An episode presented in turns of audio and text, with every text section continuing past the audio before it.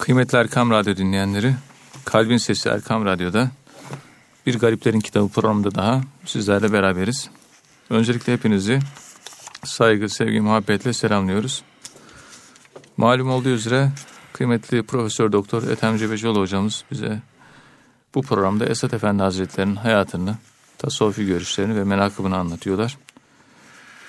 Kıymetli hocam Esad Efendimiz tabii bir tarikat şeyhi olması hasebiyle de rabıtaya ve rabıtayla alakalı e, o ders olarak maneviyattaki terakki yönünden e, rabıtaya ehemmiyet veriyor. Rabıta kelimesi e, bağlamak, cesur ve dayanıklı olmak manalarında rabt maslarından türemiş bir kelime. Yani e, ıslahi olarak da müridin ruhaniyetinden feyiz alacağına inanarak kamil olan şeyhinin suretini zihninde tas- tasavvur etmesi şeklinde tanımlanıyor. Yani Esad Efendi Hazretleri e, rabıta ile alakalı neler söylüyor? Rabıtanın ehemmiyeti nedir? E, rabıta ile alakalı kanaatleri nelerdir Esad Efendimizin? Bunlardan e, bahsedebilir misiniz kıymetli hocam? Evet. Euzubillahimineşşeytanirracim. Bismillahirrahmanirrahim. Elhamdülillahi Rabbil alemin. Ve salatu ve selamu ala Resulina Muhammedin ve ala alihi ve sahbihi ecmain. Evet muhterem dinleyenlerim. Rabıta konusu anlatılması çok basit bir konu. Şundan dolayı bu rabıta hakkında ileri geri konuşanlar oluyor. O ileri geri konuşanların hayatını, özel hayatını inceliyorum, bakıyorum. Kendileri zaten rabıta yapıyorlar. Rabıtasız hiçbir insan yok. Herkes bir şeye rabıta yapıyor. Yani fıtri bir olgu yani. Ya kimi seviyorsanız sevdiğiniz kişiye bağınız var demektir. Rabıta kısaca bundan ibaret. Evet. Ve Allah'ı nasıl sevmek gerekliyse Allah'ı seveni sevmek de gereklidir. Evet. Olay bundan ibarettir. Yani abartmanın, büyütmenin, efendim söyleyeyim, böyle olduğunu olduğundan fazla göstermenin de herhangi bir alemi, herhangi bir gereği de yok. Evet. İlgi. O Kastamonulu e, mübarek zat. Sevim Hanım çalışmıştı biliyorsunuz. İhsan Oğuz. İhsan Oğuz Efendi. Evet. Bunu çok güzel kestirmeden anlatıvermiş. İlgi diyor. Hepimiz ilgilerle yaşarız. İlgi olmasa, bağ olmasa, irtibat olmasa yaşayabilir miyiz? Rabıta sosyal hayatın bizde kendisinde var. Yani bu hayata biz bu hayata bile Allah'a nasıl rabıtayla bağlanıyorsak bu hayata da ilgilerimizle bağlanıyoruz. Hepimizin böyle bir ilgi alanı var. O ilgi alanıyla biz e, bu hayata tutunuyoruz. Hiçbir şeye ilgimiz, rabıtamız, bağımız olmasa depresyon meydana geliyor. Evet. Yani normal bir hayat için konuşuyorum. Onun için rabıta fevkalade önemli bir husus. Ve Allahü Teala'yı sevmektir. Ona bağlanmaktır. Nihayeti budur yani rabıtanın. Yani tarikatlarda bu biraz daha sistematik şekli Evet. e, bürünmüş değil mi hocam? Burada efendime söyleyeyim müridin ruhaniyetinden feyiz alacağına inandığı kamil olan şeyhinin suretini zihninde tasavvur etmesi, tefekkür ve muhayyele gücünü kullanarak mürşidiyle beraberlik halinde olması. Yani bu şekilde kısaca tarif edilmiş oluyor. Bir de ribat kelimesi var. Fuat Köprülü, efendime söyleyeyim, bu e, Vakıflar Dergisi'nde ribat konusunu işlerken Evet. e, rabıt kelimesinden, rabıt kökünden türemiş olduğunu ve rabıt kökünden türemiş tabirleri içeren bir takım ayetler var. Rabitu falan diyor. Bu gibi ayetleri zikrettikten sonra ayetlerdeki raptın yani bağlanmanın, ilginin, irtibatın şu ayetteki kalp huzuruna, kalp sekinesine işaret ettiğini belirtiyor. Efendim ayet-i kerimede e, Cenab-ı Allahü Teala Hazretleri buyuruyor ki Enzelallahu sekinetehu Evet. ala kulubil müminin. O Allah müminlerin kalplerine sekineti indirendir diyor. Yani bu Fetih suresinde de böyle geçiyor. Beden ile nefsin irtibatını sağlaması dolayısıyla kalbe de ribat denilmiştir. Çünkü masivanın Allah'tan başka varlıkların girmemesi için kontrol altında bulunması gereken yer kalptir. Yani masiva girmeyecek Allah'tan başkası. Girmemesi için de kalbin kontrol altında bulunması gerekiyor. Seyyid Abdülhakim Arvasi Hazretleri Bunların hepsi rabıtayla alakalı yani değil mi? tabi hepsi Yani öyle. hepsi rabıtayla alakalı. Rabıta hususunda Abdülhakim Arvasi Hazretleri e, şöyle söylüyor. Rabıta Şerife adlı eserinde.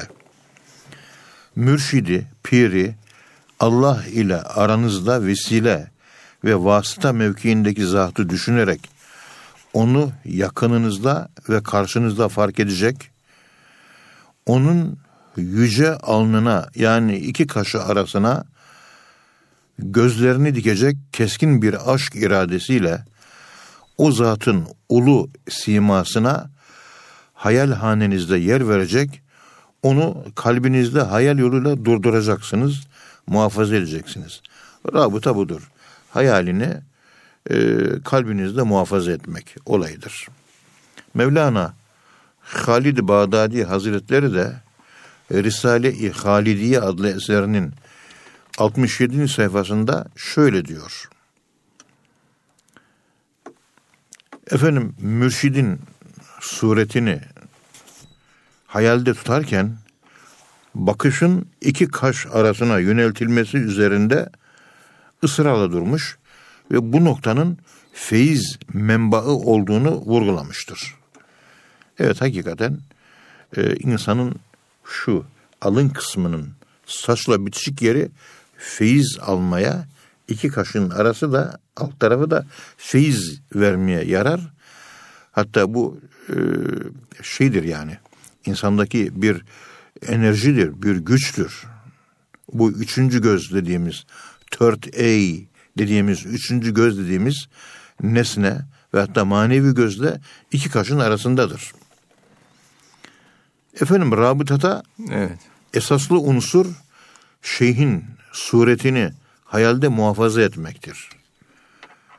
Yani Abdülhakim Marvası Hazretleri bunu şu şekilde e, izah eder. Mürşidin suretini sadece hayalde tasavvur etmek. Yani gözünün önünde tutmak. Evet. Ayrıca bu sureti kalbe indirip kalpte de tasavvur etmek. Son olarak mürşidin kıyafet ve heyetine tamamen bürünüp kendisini şeyhi şeklinde düşünmek. İşte bu son şekle Abdülhakim Arvası Hazretleri telebbüsi rabıta diyor. Yani giyinme, şeyhini elbise gibi üzerine giyinme rabıtası adı veriyor. Yani onun kıyafetine bürünme şeklinde. Evet. O anlamda. Onun şeklini almak. Şeklini almak. Onun şekliyle şekillenmek. Buradan da anlıyoruz ki değişik zamanlarda kişinin ihtiyacına göre rabıta seçeneği vardır. Evet. Abdülhakim Arvasi Hazretleri rabıtanın kitap, sünnet ve icma ile sabit olduğunu söylemekte ve rabıtayı şirk olarak görenlerin ve inkar edenlerin, gerçek mutsavvıfların rabıtadan ne kastettiğini bilmeyen ve incelemeyenler olduğunu belirtmektedir. Esad Efendi tasavvufta ve tarikatlarda önemli bir yer işgal eden rabıta ile ilgili olarak bir kısım ayet-i kerimeleri delil olarak kullanır. Mesela bunlardan bir tanesi şudur. Ey iman edenler! Ya eyyühellezine amenü tokullah ve künü ma'as sadikin. Tevbe suresi 119 ayet-i kerimesinde Ey iman edenler! Allah'tan korkunuz. Allah'a saygı duyunuz. ve Allah'ın sadık kullarıyla beraber olunuz. Ayet-i kerimesini zikrederek Necmettin Kübra'nın Bahrül Hakaik adlı tefsirinde naklen ayet-i kerimede geçen sadıklardan maksadın mürşitler olduğunu söyler. Dolayısıyla bu ayet-i kerime ile Allahü Teala'nın bütün iman ehline şeriat-ı mutahhara ve tarikat-ı münevverenin şehadetiyle sadık bir kul ve peygamberlere varis olmaya layık bir zat-ı muhteremin beraberliğinde bulunmalarını emrettiğini ve bunun vacip olduğunu savunur. Yani iyi insanla beraber künü masadıkin bir emirdir diyor. Evet. Burada maddi olarak beraberlik olduğu gibi manevi olarak da beraberlik gerekir. Yani iyi insanlarla. Manevi beraberlik yani sevmek anlamındaki beraberlik. Tabi buradaki emir ise e, Allah'tan olduğuna göre Allah kula tagatın üzerinde herhangi bir yük yükleyemeyeceğinden her devirde sadıklar, Allah'ın gerçek kulları, topluluğunun olması tabidir. Her devirde vardır. Bu usta Esad Efendi, Hazreti Peygamber'in hadislerini topladığı eserinde konuyla ilgili hadisleri zikreder. Bu hadislerden biri de şudur. Her asırda ümmetimin içinde sabikun vardır. Önde gelenler. Yarışı kazananlar vardır. Evet. Bunlar büdela ve sıddikundur. Cenab-ı Allah'ın inayet ve rahmeti onlara o kadar boldur ki sizler o sayede onların sayesinde yer ve içersiniz. Onların dualarının hürmetine. Evet. Allah'a nazı geçer. Dualar makbul. Mahlukata gelmesi muhtemel olan bela ve musibetler onların hürmetine def edilip onların dualarıyla kaldırılır. Allah'ın nazları geçtiği için. Bu Kenzül İrfan hadis kitabında Esad Erbil Hazretleri bu hadis-i şerifi 54. sayfada zikrediyor. Kur'an-ı Kerim'de Hazreti Zülkarneyn'in fe'inuni bi kuvvetin bana kuvvetle yardım ediniz. Sözüyle iyilikte ve kötülüklerden sakındırmada ve hatta kötülüklerden sakınmada birbirinizle yardımlaşınız. Yani teavenu alel birri ve takva ve la teavenu alel ismi vel udvan. İşte bu ayeti kerime Maide 2 nolu ayet-i kerimesi Erbili Hazretlerinin kullandığı delillerdendir. Kul için oldukça önemli olan evet. ruhi, manevi gıda ve ilahi enerji yani feyizleri elde etmek üzere evliyanın vasıta kabul edilmesine, ruhaniyetlerine sığınmasına, sığınılmasına ve tevessüle bu ayetleri delil sayar. Yine bu ayeti kerimelerin bu ayeti kerimenin Allah'tan başkasından yardım istenilmesinin akla uygun olduğuna delil olarak kullanır. Ki Hazreti İsa bile biliyorsunuz havarilerden Allah yolunda bana kim yardım edecek diyor. Gale men ensari ilallah. Evet.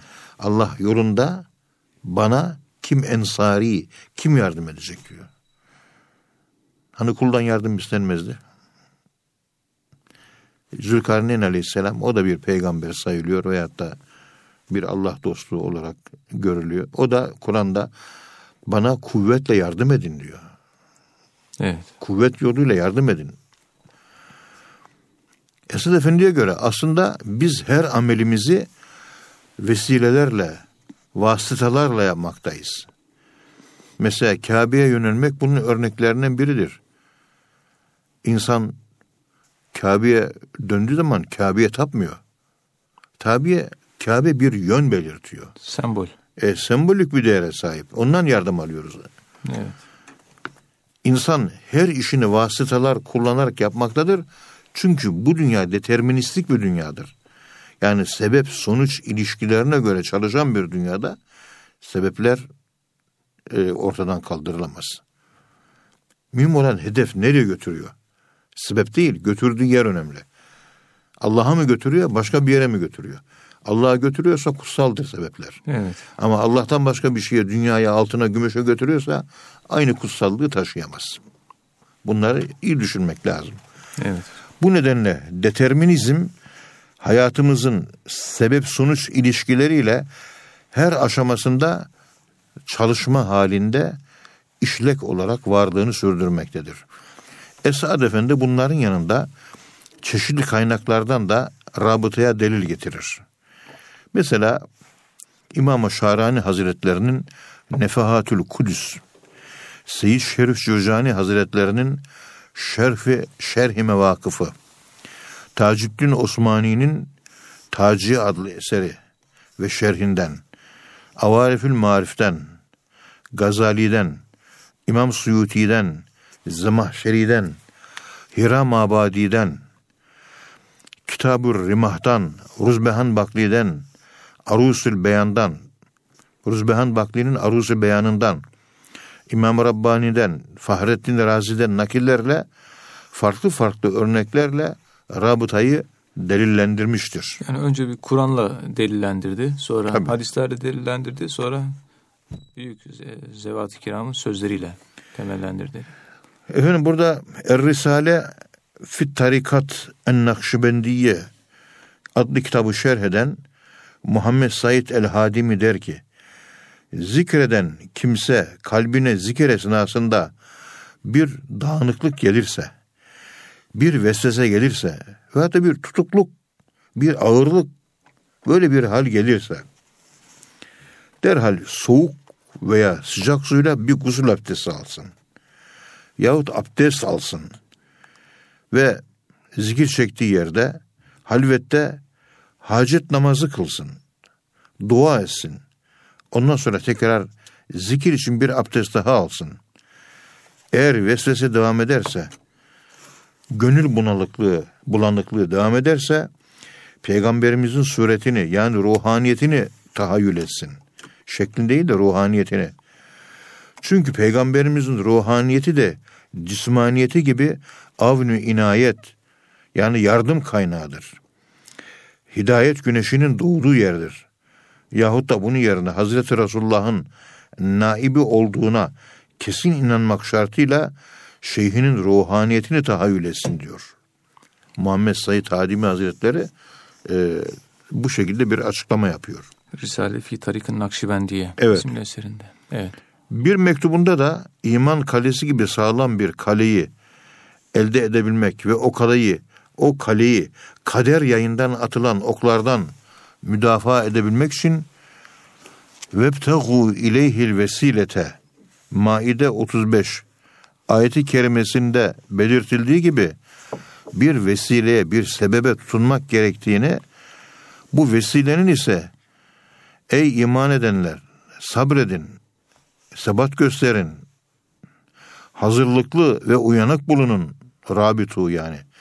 Ve Allah'tan korkun ki fettekullaha leallekum tüflihun felaha erebilesiniz. İşte bu Ali İmran suresinin 200 nolu ayet-i kerimesi gereğince tam bir sevgiyle, iştiyakla, kalbi rabıtaya, devama bağlı olmak gerekir. Ayet-i kerimeyi böylece tefsir etmesi sebebiyle de zahiri alimler tarafından ayıplanmamasını ifade eder. Erbili Hazretleri mektubatının e, Mektubat adlı eserinin 75. sayfasında böyle söylüyor. Evet. Bunun yanında Esad Efendi ey iman edenler Allah'tan korkun ve sadıklarla beraber olun.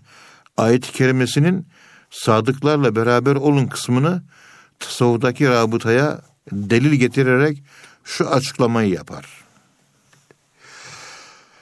Tarikat-ı Aliye-i Nakşibendiye'nin daire-i necat-ı bahiresine duhul eden ve ber minvali meskür evrad eskarına şuru eyleyen bir talibi sadık için gayet mühim bir keyfiyet daha vardır. O dahi sadıklarla beraber olun ayeti celilesine bağlanarak şeyhini gönlünde bulundurmaktan ibarettir. Bu ibareyi Yani- biraz açabilir miyiz hocam bunu? Tabii. Bir manevi beraberlik. Yani yanımızda cismani var. Evet. İşte Birisinin mesela bir arkadaşımız vardı bizim. E, kendisi Adanalıydı. Çok e, Mehmet işte kuş kondu diye bizattı. Severdik kendisini. Ba- bazen hatırlarım onu. Hayali gözümün önüne gelir. Evet. E, kıymetli bir arkadaştı. Cömert bir arkadaştı. Ve nazik ve kibar bir insandı. İnsan-ı kamildi. Bunu böyle hatıra getirmek bunun neresi günah olsun? O zaman aklımıza gelen bütün yüzler, simalar, hatıralar hepsi biz kafir yapar o zaman. Evet. Eğer şirk ise. Ki kaldı ki namazda rabıta yapılmaz biliyorsunuz.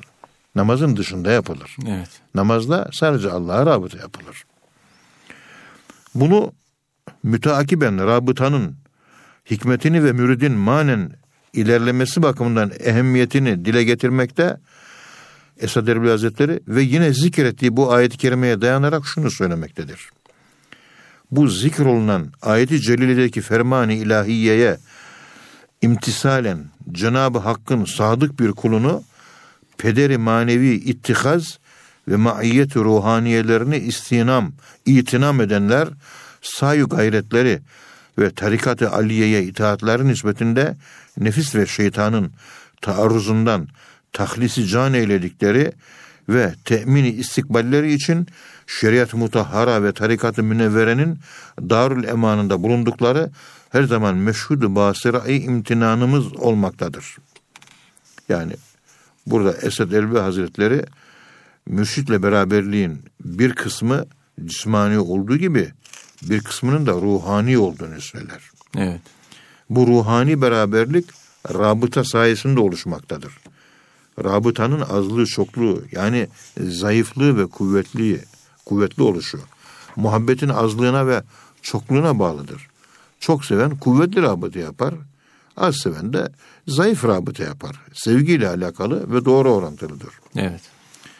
Rabıtanın ihtiyaç olduğunu anlayan kişiler için mürşidin muhabbeti gibi lezzetli bir ilaç bulunamaz. Bu ilacın faydasına mani üç husus vardır. Birincisi şeriata muhalif hareket etmek. İkincisi israf kabilinden olan süs ve zinete sevgi beslemek.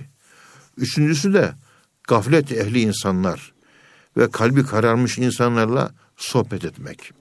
Yani rabıtadaki faydayı engelleyen üç tane Tabii. Bu tehlike. Yani yanlış insanlarla arkadaşlık yapmak manevi feyiz almaya engeldir. İnsanın kalbini karartır. İsraf da engel. Evet. olur. Spiritüel senkronizasyon diyorlar. Kötüyle gezer tozarsanız kalbiniz o kötünün kalbi gibi olur. Evet. Yani bana arkadaşını söyle sana kim olduğunu söyleyeyim. Sözünde anlatıldığı gibi. Yani el mer'u ala dini halilihi gibi bir şey. Kişi arkadaşının dini üzeredir. Evet. Onun için arkadaşlık yaptığınız kişilere dikkat ediniz. İsraf da o da rabıtadaki feyzi engelliyor değil mi hocam? Tabii israf da öyle. Bilindiği gibi kalp dış dünyada meydana gelen olanların olayların tesir altında kalır. Yani kalbimiz dışta fenomenler, olaylar, hadisat var. Bunların etkisi altında kalır. Mesela kötü bir havadır. Hava şartları bozuktur. Bundan vücut sağlığı zarar görür. Kalp de gaflet ve kasvet ehli ile bir arada bulunmak ve kalbi kara insanlarla görüşüp konuşmaktan tesir alır. Kararır. Evet. Böyle büyük satlardan birisi trenle gidip gelirken karşıma e, böyle kalbi kasvetli gaflet ehli birisi oturmasın diye dervişlerinden birine oturur. Yolculuğu öyle yaparmış. Evet. Ya kalp kalbi tesir eder. Zanıma, zamanımızda ise bundan tamamıyla kurtulmak mümkün olmayacağından vaktin çoğunda bilhassa rabıtaya devam etmeye dikkat göstermek lazımdır. Evet. Yani dünya bizi alıp götürüyor. Tele, dünyevi oyalanmalar çok. Şekiller, televizyonlar, arkadaşlıklar. Dünya çok hızlı akıyor. Olaylar hızlı, hadiseler hızlı cereyan ediyor. Bizi bir sel gibi alıp götürüyor, bizi bizden uzaklaştırıyor. Evet. Bundan kurtulmak için rabıtaya yani bir geminin bir limana e, demir atması gibi halatla bağlanması gibi kalbimizi Allah'a ve Allah dostlarına bağlamamız lazımdır. Aslında rabıta sevgi ve muhabbetin neticesidir. İnikas ve insiba yani yansıma ve rengine boyanma tarikatta önemli olduğu için on letaifin kalp, ruh, sır, hafi, akva vesaire bunların zikrullah ile uyanması, Allah diye zikrederken ondan almış olduğu enerjiyle uyanması, ölüyken dirilmesi, cesedin nurlanması, fenafillaha ulaşmış bir mürşidin feyiz ve bereketi sayesinde olabilir.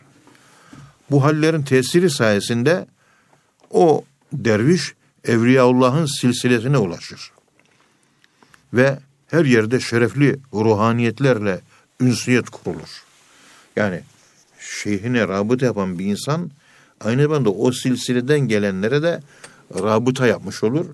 E, bu bakımdan rabıta e, gerek bizi gafletten kurtulması yönüyle gerek de ruhani yüce zatlarla temasa geçme yönünde büyük faydası olduğu söylenebilir ve e, mühim bir uygulamadır. Evet hocam.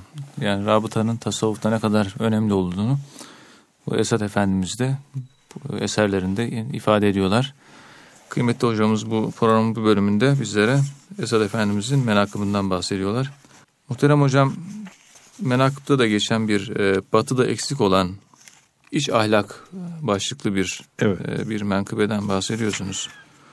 E, eserinizde de bundan bunu e, ele almışsınız. E, bundan biraz bahsedebilir misiniz? Yani batıda eksik olan iç ahlak derken bundan ne kastediliyor? Evet.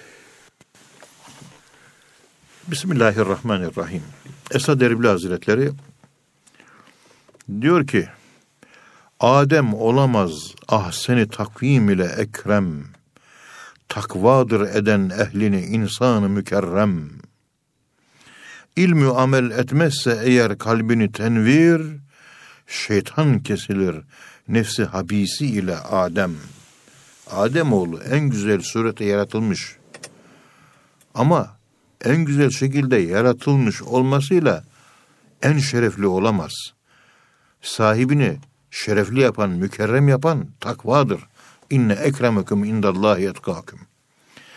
Eğer insan kalbini ilim ve amel nurlandırmazsa, bir insanın kalbini ilim ve amel nurlandırmazsa, o pis nefsi ile şeytan kesilir. Biliyorsunuz salih amel ve ilim insanın kalbini, düşünce dünyasını, iç alemini aydınlatır. Evet. İşte bu salih amel, maneviyat, ilim batıda yok biliyorsunuz. Esad Erbil Hazretleri batı ve ahlak üzerine bir yapmış olduğu konuşma sırasında Karlvet'e şöyle söylüyor. Bir gün Esad Erbili Hazretleri elinde bir gül, yanında bir hafız Yanıma geldi, kaldığım odaya geldi. Halatır sordu. Çok mahcuptu ve çok kibar ve ince üslup sahibiydi. Bu gülü size hediye ediyorum dedi. Evet. Ondan sonra oturduk, sohbete başladık. Esat Efendi konuşma sırasında dedi ki sizin batıda eksik olan iç ahlaktır. Avrupa edebiyatını biz Müslümanların edebiyatıyla şöyle bir kıyasla bakalım görürsünüz ki bizim Doğu edebiyatımızın onda dokuzu dini ve ahlaki bir muhtevaya sahiptir. Evet. Avrupa'da edebiyat ise bu oran tamamen tersinedir. Ben şahsen bir toplumun kendi edebiyatında ahlaki bozukluk varsa ondan olumsuz etkileneceğine inanıyorum. Edep zaten edep, davranış kontrolü, davranış düzenli olması, kurallı olması, saygı muhtevası, sevgi, yani edep böyle e, bir incelik, davranış inceliği. Batı'da bunların hiçbirisi yok. Evet. Yani ahlak evine fare girmesin, çalar gider.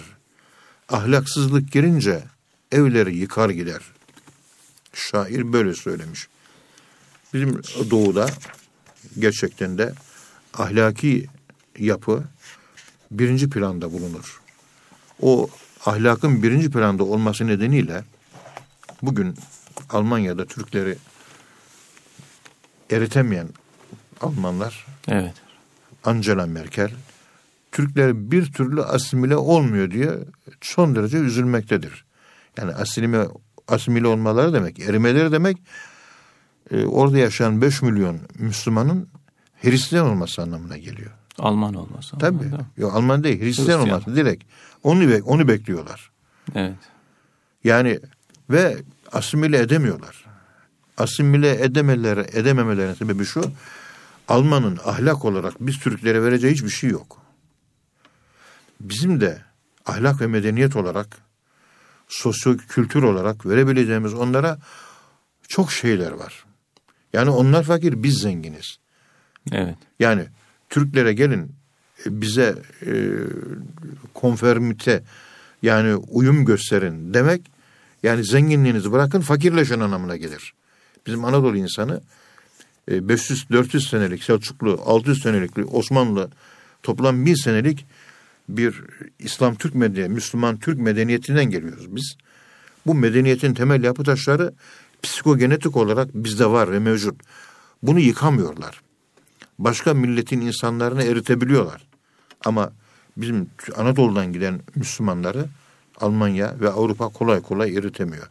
Ancak dini çok zayıf olacak da efendim söyleyeyim İslamiyet diye bir kaygısı olmayacak da ahlakı ayağın altında çiğnemiş olacak da böyle toplumsal aile bağları, kültürel bağlar zayıf olacak da ancak onları tesir altına alabiliyorlar. Onların sayısı da bir avuç.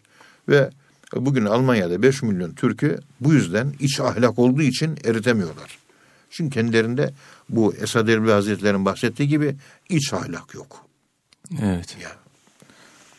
Kıymetli hocam bu Abdurrahman Gürses Hoca Efendi. E, Reisül Kurra yani. Bu da Menemen hadisesi dolayısıyla e, yargılanmış olanlardan e, birisi. Ve Esat Efendimizin de aynı zamanda e, Kelami Dergahı'nda e, kalmış bulunmuş birisi. Bununla alakalı bu Menemen ve Abdurrahman Gürses Hoca ile alakalı bir e, menkıbeden bahsediliyor.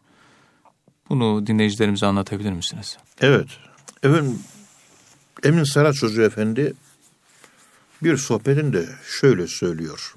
Abdurrahman Kürses ile ilgili bir kitap yazılmıştı talebesi tarafından. Onun e, bir yerinde e, bu konu gündeme geliyor. Diyor ki Emin Saraç Hoca Efendi Allah ömrünü uzun etsin. Abdurrahman Gürses Efendi Reisül Kurra Menemen hadisesini hiç unutmazdı. Hemen her fırsatta Menemen hadisi bahsedildiğinde öfkesine hakim olamazdı. Etrafındakilere orada yaşadıklarını anlatırdı. Evet. Abdurrahman Gülsüz Hoca Efendi Menemen olayları sırasında 20 yaşında bir delikanlıymış. Ve o olaylar sırasında da çok çok sıkıntı çekmiş. Hatta diyor ki 30 sene hüküm verse hakimler bana müjde gibi gelecekti diyor. Fakat sonunda ona bir sene hüküm vermişler. Evet. Esat Efendimizin Adapazarı ve Hendek'te bir hayli ihvanı bulunuyordu. Bu yüzden Pir Efendimiz, Esad Efendimiz Hendek ve Adapazarı'na sık sık giderlerdi. Bu sırada hukukları oluşmuş Esad Efendimizin vefatından önceki son iki senesinde Abdurrahman Efendi Ramazanlarda yani 1929 1930 senesi Ramazanlarında Abdurrahman Gülsüz Efendi Ramazanlarda köşkte teravih namazı kıldırmıştı. Evet. Efendim son derece enteresandır. Menemen hadisesinden sonra ben Esat Efendi'ye teravihi kıldıran sen Esat Efendi'ye teravih namazı kıldıran adamsın. Dolayısıyla onunla bir ilgin vardır diyerek Abdurrahman Gülsüz Efendi'yi mahkum etmişler. Bu yüzden 8 yıl süreyle onu devlet memurluğundan mahrum etmişler. Ve uzun süre de takip altında bulundurmuşlar. Bu dönemde geçimini mukabele okuyarak sağlamış. Bir senelik mahkumiyetinin bir kısmını Manisa'da, bir kısmını da Adapazarı'na geçirmiş, çok sıkıntılar yaşamış. Hatta hanımı Abdurrahman Gülses Efendi'ye istersen yurt dışına çık demiş. Yani bu kadar sıkıntı çekene kadar yani. yurt dışına. O dönemlerde din e, Türkiye'de bir sanki komünist rejim mi imiş, var imiş gibi son derece ağır bir baskı altında tutulmuş. Bütün gazete bizim Cumhuriyet tarihinin o dönemleri çok karanlık ve vicdanlara baskı yapılan bir dönem olarak tarihte yerini alacaktır. Kıymetli hocam Esad Efendimiz işte güzel Kur'an okuyanları seviyor. Bundan dolayı da Abdurrahman Gürses Hoca'yı e, köşke davet ediyor. Yani dergaha davet ediyor zaman zaman. E, bu ilk tanışması ve Abdurrahman Gürses Hoca ile alakalı e, bir görüşmesi var. Bundan da bahsedebilir misiniz? Bir önceki konuyla alakalı olduğu için. Bunları da, bunu da dinleyicilerimize anlatabilir misiniz? Evet, teşekkür ederim. Evet, tekkeler kapatıldıktan sonra Ekim 1925'te tekkelerin ve zaviyelerin seddine ve men'ine dair kanun çıktıktan sonra Esad Erbil Hazretleri Erenköy'de bir köşk alır ve Kazasker köşküne taşınır. Erenköy'de Kazasker de köşküne taşınır. O sırada 20 yaşlarında Abdurrahman Güses İstanbul'da hafızlık sonrası medrese eğitimine devam etmektedir. Evet. Ancak Cumhuriyet kanunlarıyla İslami eğitim veren medreseler kapatılınca o bir süre daha İstanbul'da kalır. Çeşitli camilerde, meclislerde sık sık Kur'an-ı Kerim tilavet etmeye başlar. Okuduğu güzel Kur'an'la İstanbul muhitinde adı hemen duyulur. Evet. Efendim Esad Erbili Hazretleri Kuddise Sürruh güzel sesli Kur'an okuyanları dinlemeyi çok sever ve bu yüzden Abdurrahman Gülses Efendi'yi köşküne davet eder. Bu şekilde tanışmış olurlar. Evet.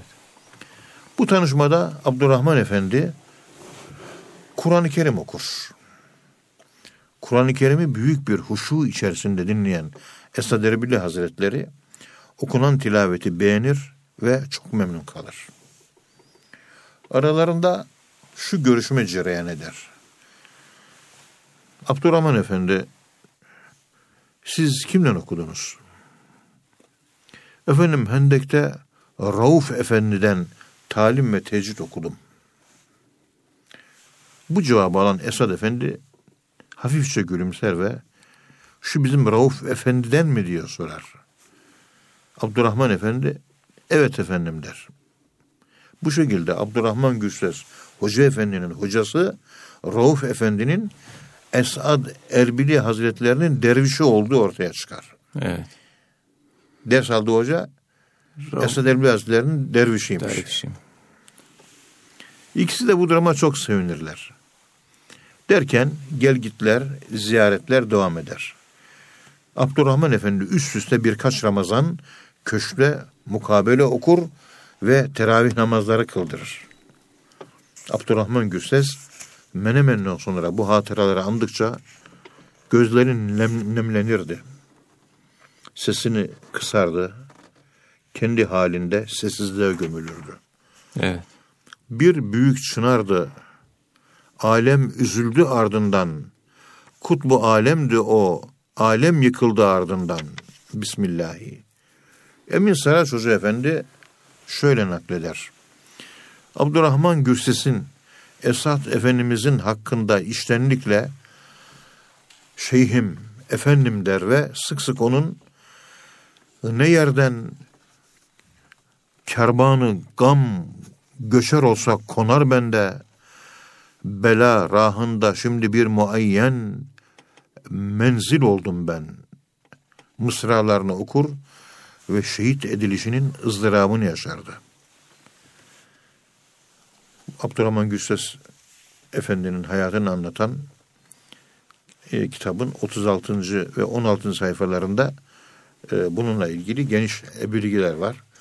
İstanbul'un e, daha doğrusu Türkiye'mizin birinci sınıf bir Kur'an okuyucusu Evet. E, dergahta Esad Erbil Hazretleri'nin huzuruna çok Kur'an-ı Kerim okumuş. Ve onun dualarının bereketiyle e, Reisul Kurra olmuştur. Yani Abdurrahman Efendi Esad Erbil Hazretlerine çok bağlı bir zattı. Yani onu çok severdi. Maneviyat erbabı her birbirlerini tanırlar zaten. Bir maneviyat erbabını en iyi bilen yine maneviyat erbabıdır. Evet. Esad Erbil Hazretleri de onu çok severdi. Evet. Allah ikisine de rahmet eylesin. Amin. Kıymetli hocam, Üstad Necip Fazıl bu yakın tarihe tabii çok yakın tarihte etkili olmuş bir şahsiyet, önemli bir şahsiyet. Hem şairliğiyle hem de edebi yönüyle etkili olmuş bir şahsiyet. Necip Fazıl'ın e, Esad Efendi ile alakalı bir, onun edebi yönüyle alakalı bir e, ifadesi var. Bunu da dinleyicilerimizle paylaşabilir misiniz? Evet. Üstad Necip Fazıl Esad Efendi Hazretleri'nin şairliğini çok beğenir ve takdir ederdi.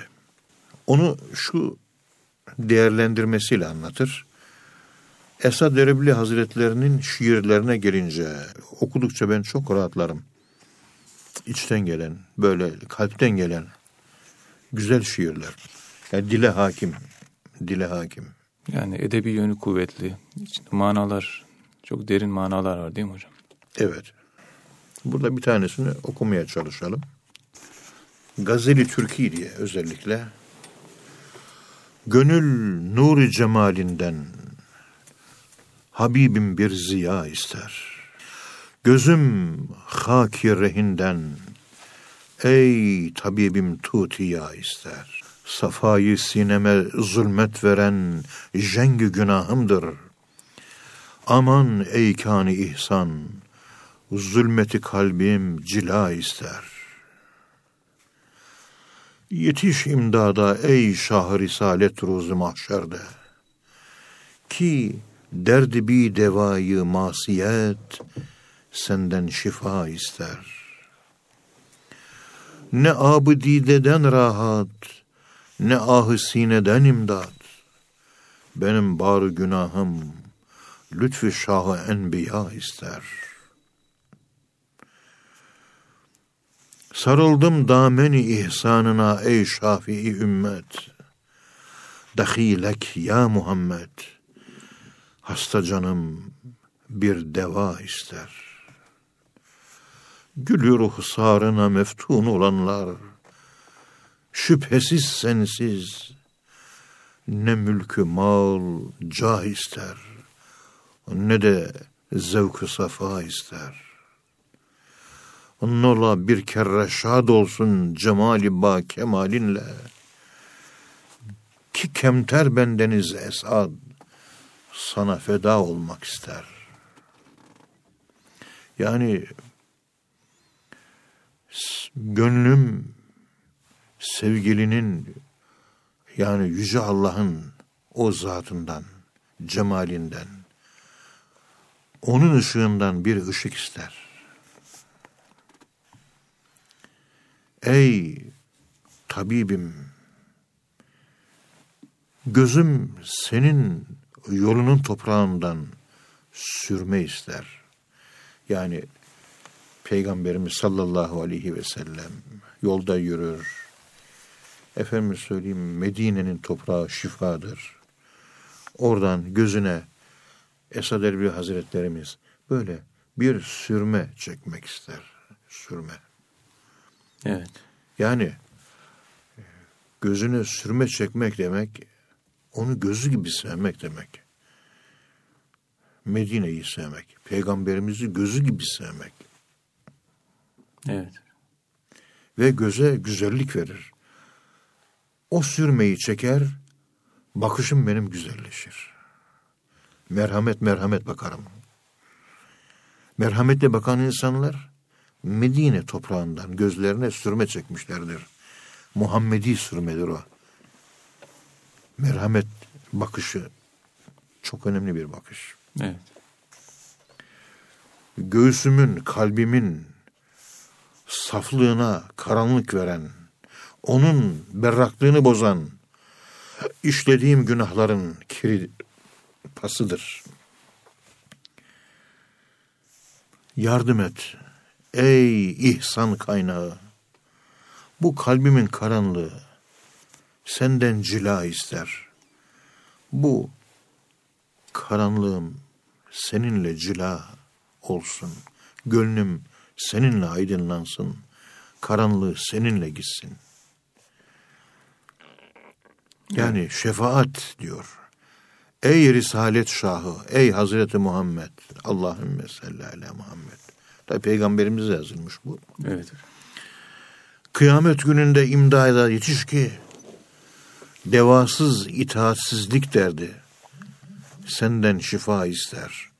Yani itaat etmemek en büyük hastalıktır. Evet. Bana şefaat et, bana imdad et. Günahkarım ben. Ne gözyaşından rahat, ne ahı sineden, gönülden yapılan tövbe ve duadan yardım var.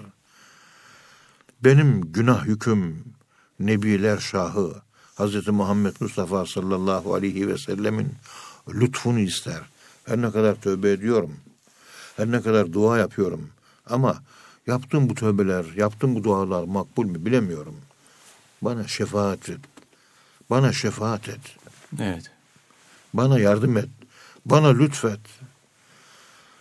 Ey ümmetin şefaatçisi, senin ihsan eteğine sarıldım. Cömertlik eteğine sarıldım. Sımsıkı sarıldım. Bana ihsan et. Ey Muhammed, sana sığındım. Sana sığınırım. Canım hasta. Bu hasta canıma bir deva, bir ilaç ver. Hasta gönlüm senden bir deva ister.''